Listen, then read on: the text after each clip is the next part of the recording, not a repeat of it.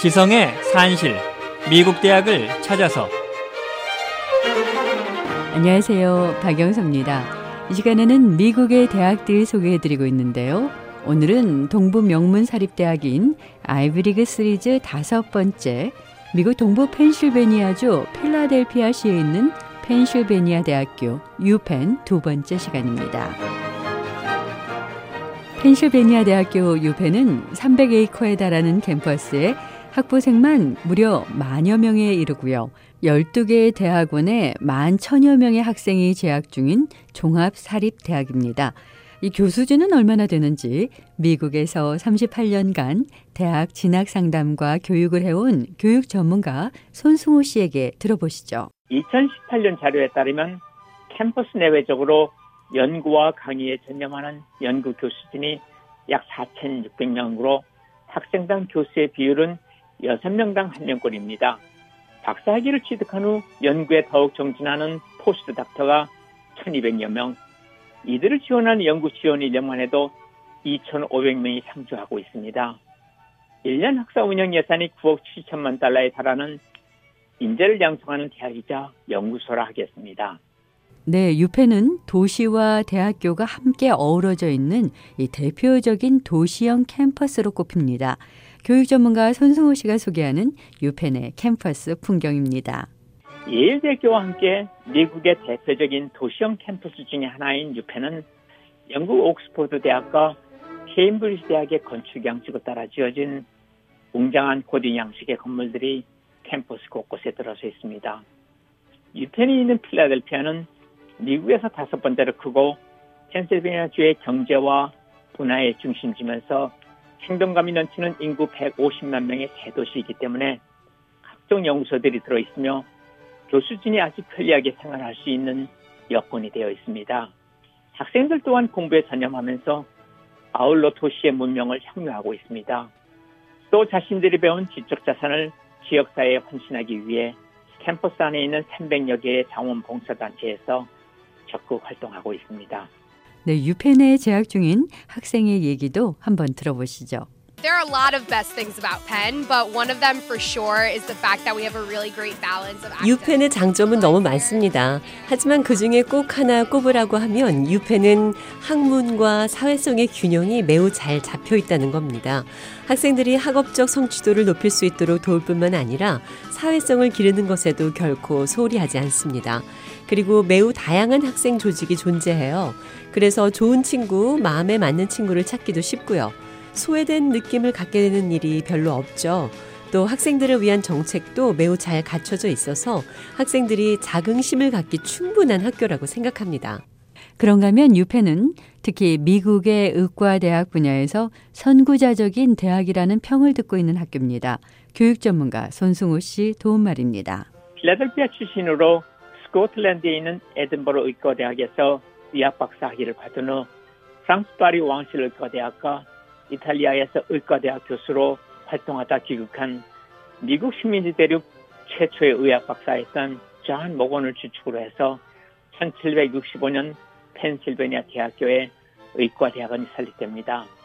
또 1790년에는 제임스 윌슨에 의해 최초로 법학 강의를 시작하면서 탄생한 법과대학원을 통해 새롭게 독립한 미국 땅에 수많은 지도자들이 배출됩니다.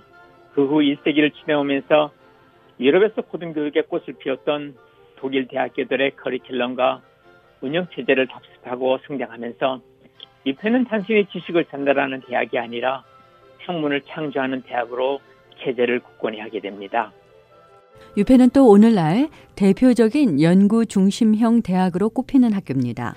예, 1872년 찰스 스틸 총장 재임 기간 동안 유펜은 캠퍼스를 현재의 부지로 이전했습니다. 그러면서 설립자 벤자민 프랭클린의 도전 정신과 창조적 사고 방식이 다시 한번 일궈지는 계기가 되는데요. 캠퍼스 주변에 수없이 많은 연구기관들이 들어서기 시작했고요. 미국이 선진국으로 발돋움 하는데 지대한 공헌을 하게 될 대학원 체제도 갖춰지기 시작합니다. 순수학문을 다루는 인문대학원과 또 전문대학원으로 법과대학, 공과대학, 치과대학, 왓슨 경영대학, 수의과대학, 교육대학원들이 들어서면서 유펜은 대표적인 연구 중심 대학으로서 심도 있는 연구 활동에 꽃을 피우게 됐습니다. 특히 유펜이 실용 과학 분야에서 미국에 기여한 업적은 참으로 지대하다고 하는데요. 제2차 세계 대전 동안 엄청난 전쟁 관련 연구 기금이 대학으로 유입되면서 미국이 세계대전의 승적국이 될 수 있었던 수많은 연구 활동이 캠퍼스에서 이루어졌습니다. 미국이 근대 문명을 선도하는 선진국의 자리에 설 수 있게 된 것은 1, 2차 세계대전을 치렀던 전시체제 하에서도 연방정부, 주정부, 각종 단체 등으로부터 연구 중심 대학들이 거의 무제한적으로 지원을 받은 연구기금 덕택이라 할 수 있습니다.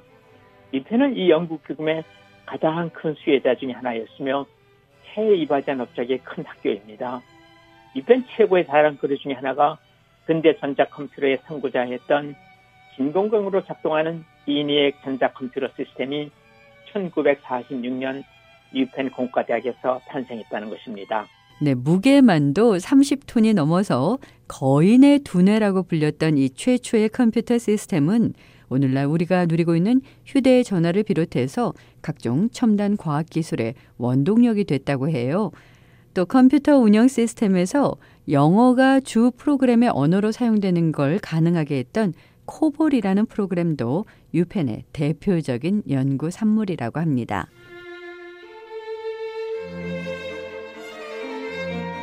지금 여러분께서는 지성의 산실 미국 대학을 찾아서 함께하고 계십니다. 계속해서 펜실베니아 대학교 유펜의 신입생 지원 현황과 선발 방식 교육 전문가 손승호 씨 도움말로 살펴보겠습니다. 2018년 유펜에 응시한 학생은 모두 4만 4,500명 정도, 이 가운데 8.4%에 해당하는 3,700명 정도만 입학 허가를 받았고 최종적으로 2,500명이 등록했습니다.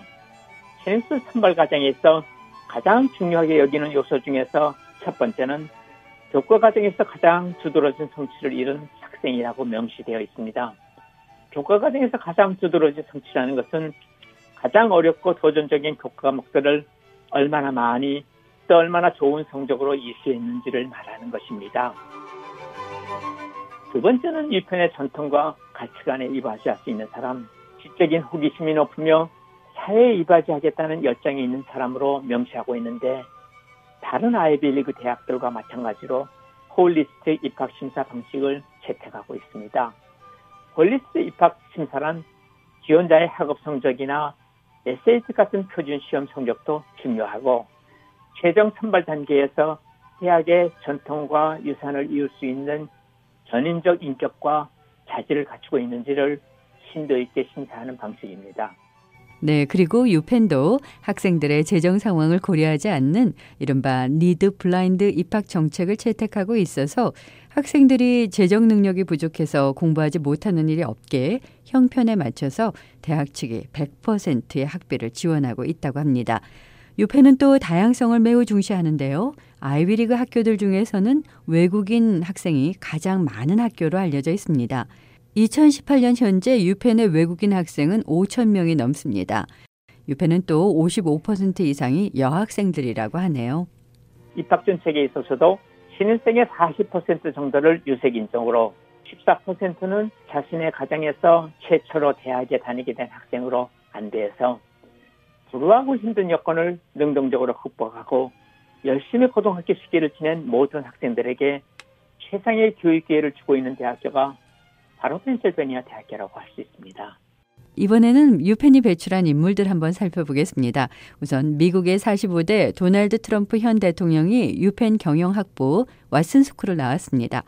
또 현대 언어학의 아버지라고 불리는 세계적인 석학인 노엄 촘스키, 또 전기 자동차 회사 테슬라와 우주 항공 회사인 스페이스X로 유명한 일론 머스크 최고 경영자도 유펜 출신입니다.